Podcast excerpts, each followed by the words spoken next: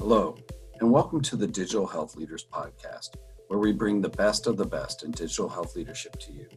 I'm Russ Branzell, President and CEO of the College of Healthcare Information Management Executives, or CHIME, and the host of this podcast.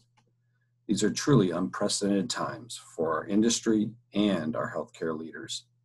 These leaders are doing everything they can to support our frontline caregivers and guide their organizations through some of the most tumultuous times in modern history. Today, we have one of those special leaders with us. Our guest for today is John Kravitz, Corporate CIO at Geisinger Health System and our 2020 Chair for Chime's Board of Trustees. John, thank you for everything you're doing and Geisinger for your patients, clinicians, students, and colleagues during this amazing time that we're all having to work in. Welcome, John. Thank you, Russ. I'm I'm happy to be part of this podcast and share some of the experiences that uh, that we've had as an organization and how we've taken uh, this opportunity uh, to really leverage the way healthcare changes from really a bricks and mortar uh, type of healthcare delivery, especially in our outpatient or ambulatory settings, to more of a digital um, healthcare delivery network. So happy to share that, and uh, very excited about this opportunity to share. Perfect, John. Well, you're obviously a great friend of Chime's and a great friend of all of ours in the industry. But uh, the first question really is about that, which is this has got to be an amazing amount of stress and pressure on you and your organization. How are you and your team during this, doing during this unprecedented time? Well, Russ, you know, I think um, everyone rises to the occasion. I'm sure a lot of my colleagues across the country, uh, Chime members uh, or not, and hopefully future Chime members, uh, but I, I think we get a lot of strength from a situation like this. And what I mean by that is um, we are aware of the criticality of the situation, and there is an intense focus by all all the all members of the IT infrastructure, whether that's IT analytics, um, you know, every component of that kind of pulls together, and they become unified in their marching orders. And so, um, and I've talked to a lot of my CIO colleague friends who have gone through this similar scenario, and they're experiencing the same thing. It's a laser focus as we move forward with uh, the movement quickly to a, a digital uh, technology deployment. Uh, moving away, as I mentioned in my opening statement, from bricks and mortar, uh, especially for outpatient clinics or urgent care center uh, type visits. We still have those, but, but people honestly are afraid to go to them or they'll only go there when they're in their dire need uh, to move there. So some of the scenarios that we've talked about was moving to telemedicine, right? As an industry, we've been fired up and excited about using telemedicine, but not having a lot of the payers to support telemedicine uh, moving forward. Um, IT has uh, has worked, and, and we at Geisinger fortunately have a very strong telemedicine department that's been cultivated over the past two years. Um, I think they have made great strides to move forward with um, the digital the digital transition to move for the provider working in the home setting or a provider being properly social distanced still in the healthcare uh, facilities. Maybe their own office maybe in a large conference room where multiple providers can speak without interrupting one another um, and still be very very far away from each other so they don't spread this horrible disease. I think that's one scenario that we've talked about that I think can really help us um, as as an organization to move to the to the new the new normal, if you will. You hear a lot of the new normal status and and that discussion point, but I really feel that telemedicine is the future, and it is a way for providers to be able to provide services to patients because not every patient's ambulatory. Not every patient has to leave a skilled nursing facility engage an ambulance driver, have all these additional costs and expense, and then come into the healthcare institution, which potentially can expose that patient to a lot of new disease conditions that their compromised immune system really cannot support effectively. So, you know, those are some of the scenarios, but there's also um, the ease of use. And parents in the middle of the night where their child wakes up crying because they have an ear infection or a sore throat um, the ability to do a telemedicine visit to get medication quickly at a 24 by 7 pharmacy and to start uh, easing the pain for the child is a big deal. And, um, and we've known that's a big deal in healthcare for a long time. The challenges that we've had in the past have been payers have not been willing to pay for these services. And, um, you know, for a lot of us, that's been a challenge. And we try to demonstrate and explain to them uh, that this is really a value add to their patients and a value to them as well um, to, to eliminate further disease conditions or to eliminate uh, advancement of a, of a condition because it can be addressed quickly and efficiently. So I think you know that's one of the scenarios in this unprecedented time is is moving more to digital technology. Another one is analytics. Um, analytics for all organizations are really important. And in the COVID 19 uh, era that we're in right now, and the ramp up, unfortunately, of the disease. Uh, we see it hitting New York City very heavily. We hit, see it hitting Seattle and the West Coast very heavily. Uh, but what we're concerned about is what are the next steps? When are we going to hit the peak of this thing and start coming down? Unfortunately, we don't know that they've even hit the peak in New York City yet. Uh, I read this morning where the governor of New York City, uh, Governor Cuomo, had talked about less deaths occurring yesterday less ICU visits occurring yesterday or patients admitted to the ICU. We're hopeful, fingers crossed, saying prayers that this is, you know, the start of the turn for New York City, which is such a hotbed. And then you have New Orleans. There's there's hotbeds all over the place. So, um, you know, the concern here is how do we track this? How do analytics help us? How do they identify where where it's creeping through the system? So if I can give you an example, uh, Geisinger is in multiple parts of the state of Pennsylvania. Uh, the part where I live, the northeastern part of the state, is very heavily being hit right now. It's it's kind of infiltrating from New York through New Jersey and into Pennsylvania. And so we, uh, as a healthcare system, we see a hotbed. We have a large influx of patients being tested screened and tested and becoming inpatients in the northeastern part of the state where a majority of our health system has not experienced that yet.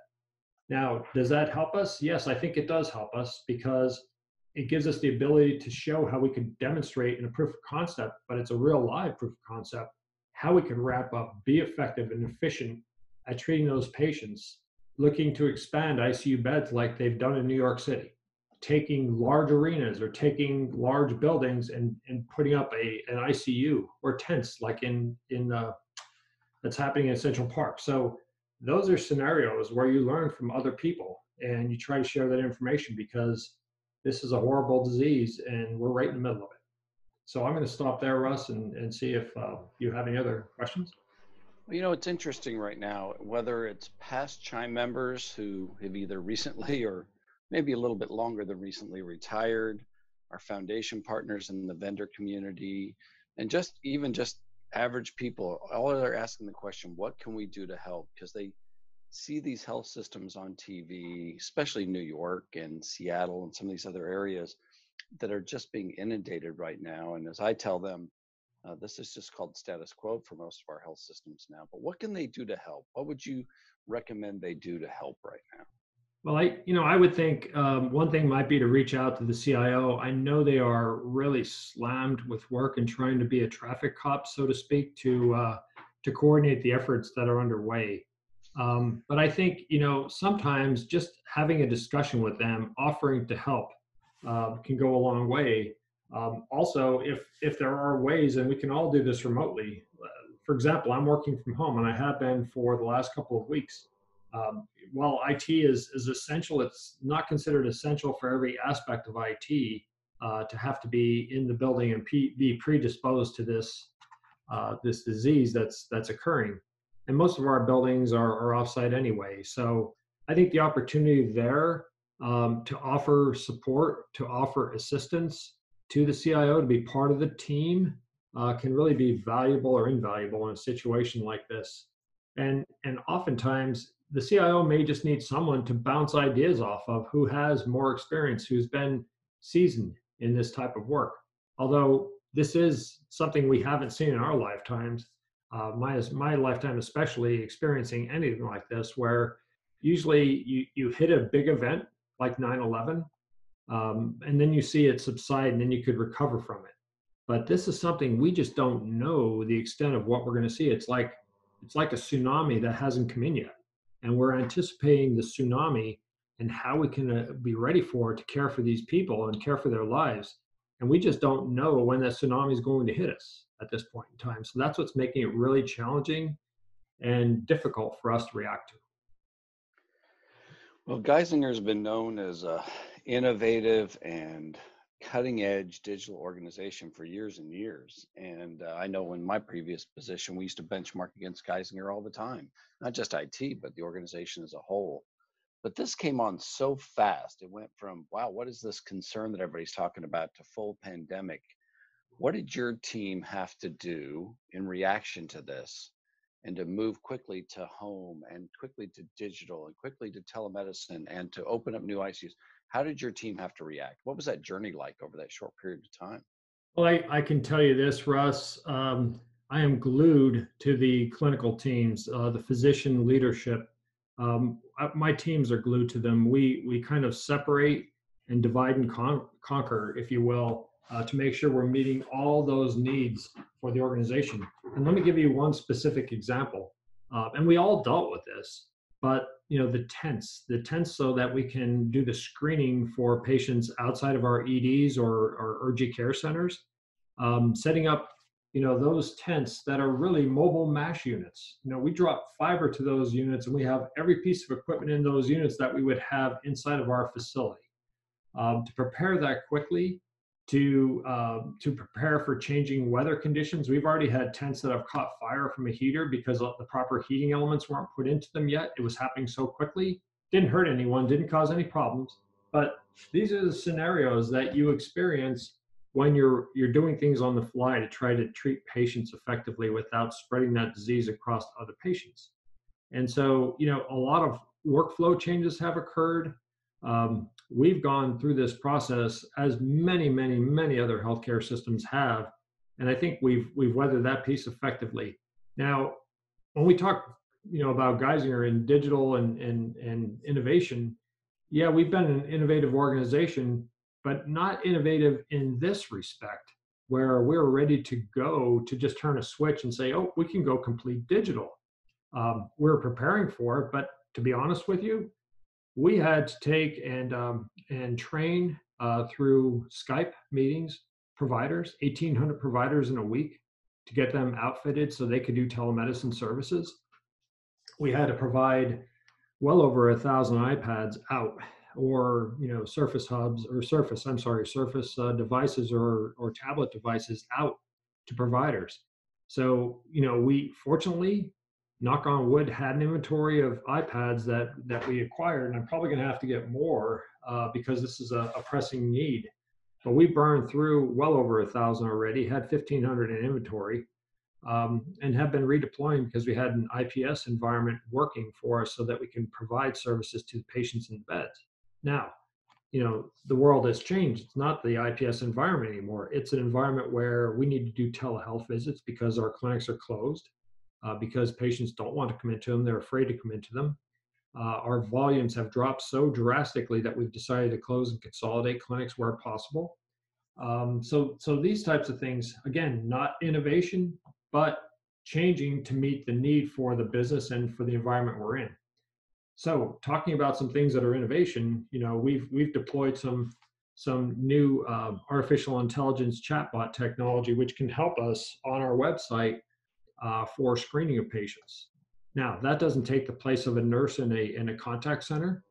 Uh, we do have that leverage as well, but it's part of the process for either education with Q&A, uh, patient screening to help them go through this process, and access to, to bring them right into our, our nurse triage contact center so that they can um, effectively do a complete screening with that patient on the phone and then plan for them to be screened, uh, the nasal swab uh, screening and everything else for them, whether it's a drive up tent or whether it's a you know one of our uh, screening tents uh, at one of our campuses or one of our clinics, uh, so that we can effectively you know diagnose and begin treatment of those patients if necessary, or quarantine them and send them home for 14 days. And a majority of our patients have not come into our facilities uh, they have been uh, quarantined and sent home. And if their condition changes, they're instructed how they can reach a doc through telemedicine and then initiate a process to get into the facility if it's necessary, especially our elderly patients or compromised immune condition, uh, immune system patients. So yes, there have been there have been a lot of innovation things too, but we didn't have those all ready to rock and roll and move out quickly because we didn't anticipate anything like this. You know, it's it's unprecedented times, and I think you know we've we've gotten creative on the fly. Um, but having that information available because we have heat maps and everything else that's out there and available. We utilize tools like uh, University of Pennsylvania or MIT or other uh, tool sets that are available in order to do predictive modeling to determine when the peak will be coming and how we'll be prepared for that peak and what that what the volume of patients in med surg beds might be and what the volume of patients in ICU beds might be. And then having equipment like ventilators available to them or breathing apparatus or just oxygen tanks that we can help uh, get them over the hump, if you will. And we've had a lot of patients recover and we've had some uh, people expire as well, as all health systems have. But um, challenging times indeed. We're all in this together, including our foundation partners, our CIOs, CMIOs, and every kind of leaders. There are special friends that have come alongside of us to support us during this time and this podcast. Now, a message about those great supporters. Today's episode of Digital Health Leaders has been brought to you by ELLKAY, your healthcare data plumbers. Learn more at ellkay.com. That's E L L K A Y.com. How many people did you transition to remote work just in that one week or weekend? Uh, well, remote for telemedicine, it wasn't over a weekend. It was about a five to seven day process. And our telemedicine department, I think, did a phenomenal job supported by IT every step of the way. Uh, but we, we transitioned 1,800 providers uh, to be able to do telemedicine visits quickly. And, uh, and that's become our new norm. And we're seeing those ramping up. I think we, uh, between tele, telephone, telephonic visits and video conference visits, we're knocking off 5,000 a day and continue to grow that number. It's, it's ramping up daily. I get the reports uh, at the end of the day, usually late in the evening, and uh, they continue to ramp up. So it's impressive the the work that the team has been doing, the adaptation, uh, the the adoption, and the ad- adaptation by our providers. Um, where I live, I have providers that actually coincidentally work for Geisinger, uh, and I've spoken to them, you know, on, at night and, and just asked how it was going. They said it's going very well. They're very accustomed to it. It's easy to do. It's effective for their patients. It's keeping patients that aren't um, ambulatory enough to be able to get into the clinic, um, keep them connected and and care for them effectively. And that's not just primary care. That's nephrology. That's cardiology uh, providers and others. So, you know, I think we're seeing where where this is becoming effective um, for treating of, of our patients. So obviously, you put it very well there that we didn't see this coming, um, and, and, we, though miraculous and heroic work by your team and many others to get people to work from at home, telemedicine, virtual care, and so many other things, uh, almost was an instant reality. Um, thinking a little forward and maybe a little prayerfully and hopefully as this calms down, as this we hopefully find a vaccine and a cure and some resolution.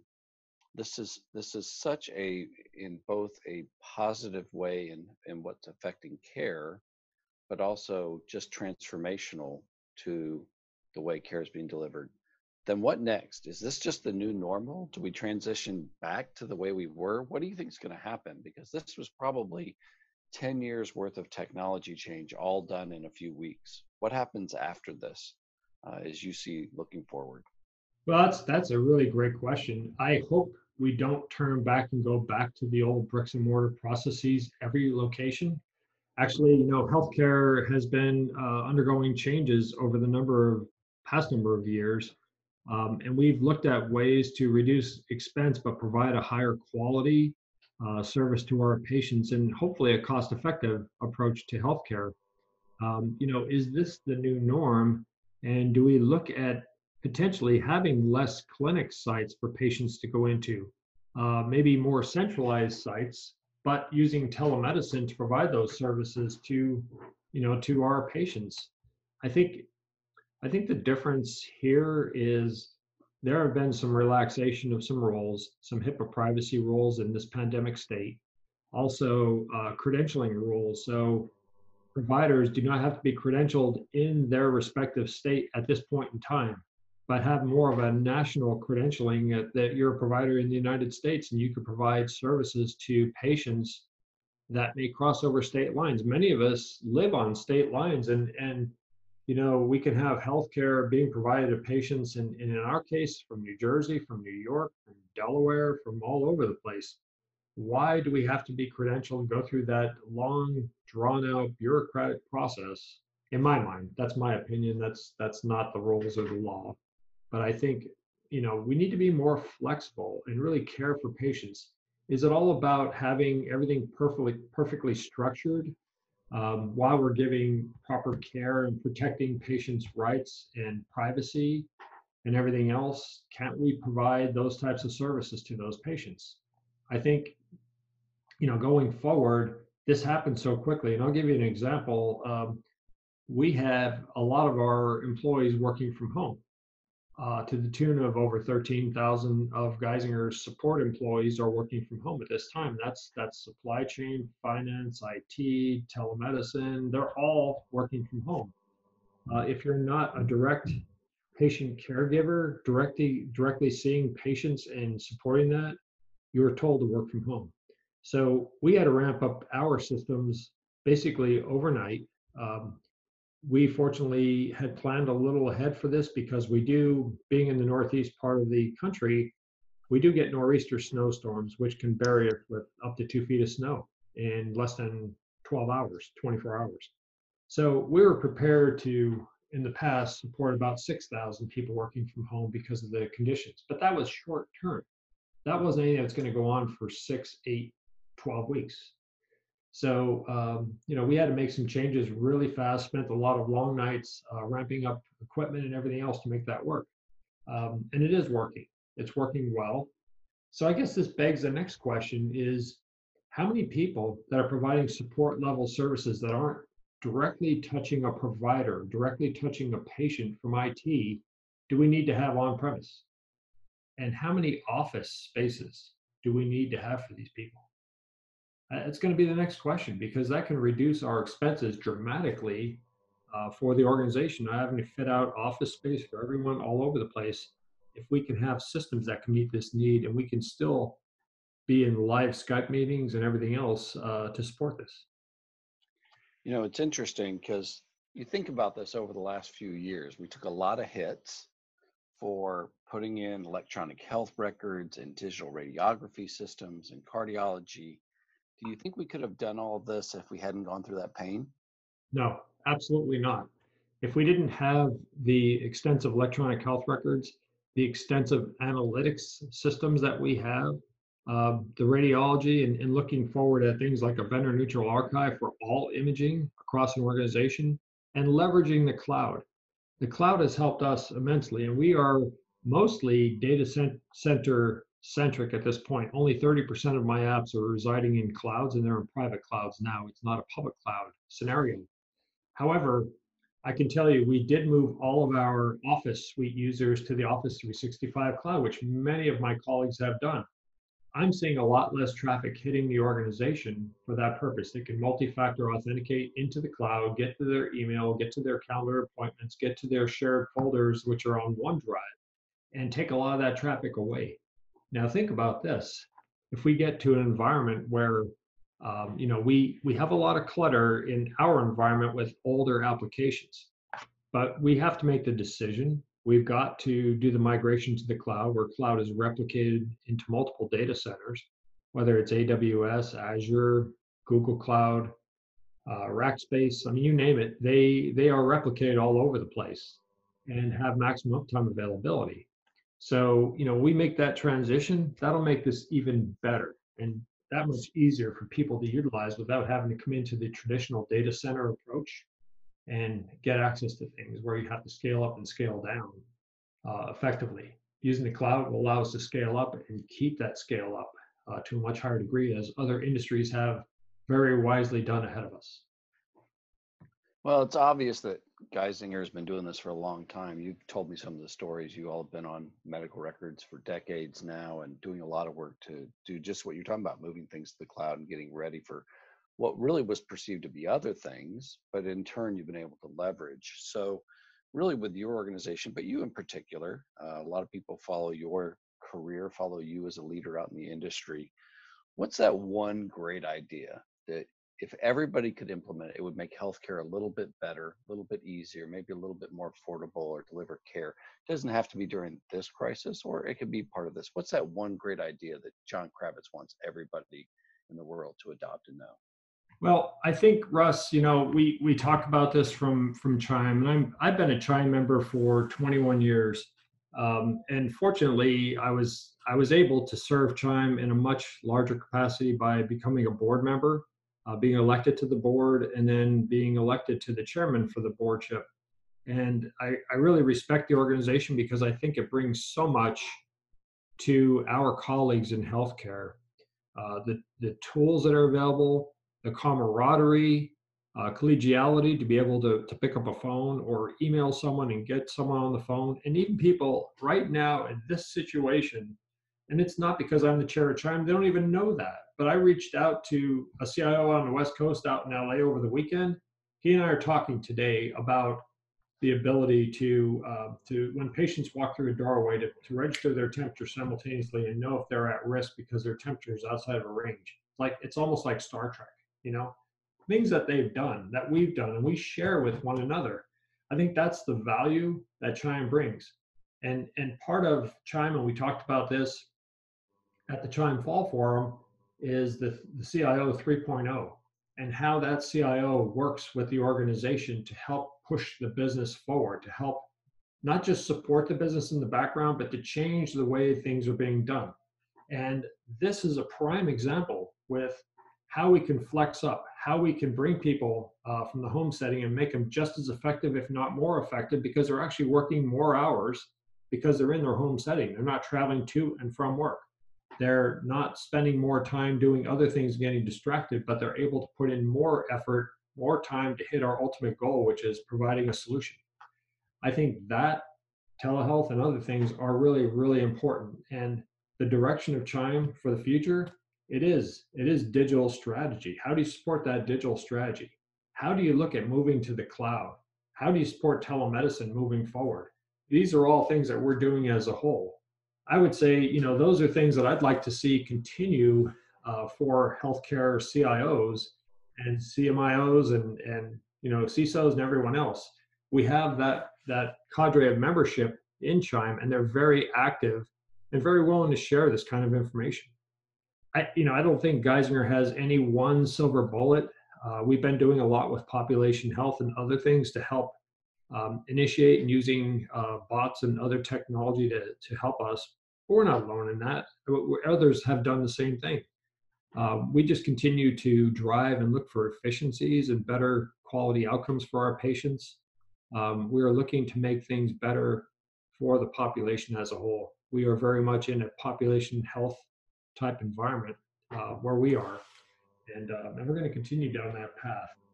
I think you know a standard payment for services, but providing top quality healthcare services at the least um, or the, the most effective cost to provide those services is what we're all about. And I think healthcare is going to continue to change. And I think uh, a precipitous change like this because of, of a pandemic is really important, but it shows how healthcare is not lagging behind like people perceive it to be. Healthcare has the agility and the ability to move forward quickly and to enable this type of technology. I think this is the, the start of something that's much bigger on our horizon, and it's very much in congruence with our Chime 3.0 strategy. Well, John, thank you for your leadership. Thank you for your willingness to share with so many others out there. And uh, thank you to Geisinger for taking care of the patients. Well, thank you, Russ. It's my pleasure to be part of this uh, inaugural podcast and uh, very excited to keep moving forward. So thank you. Thanks. Thank you all for joining us for this episode of the Digital Health Leaders Podcast. You can visit our website at chimecentral.org slash media for this and other podcasts. To all of our healthcare heroes and first responders out there, thank you, take care, and God bless.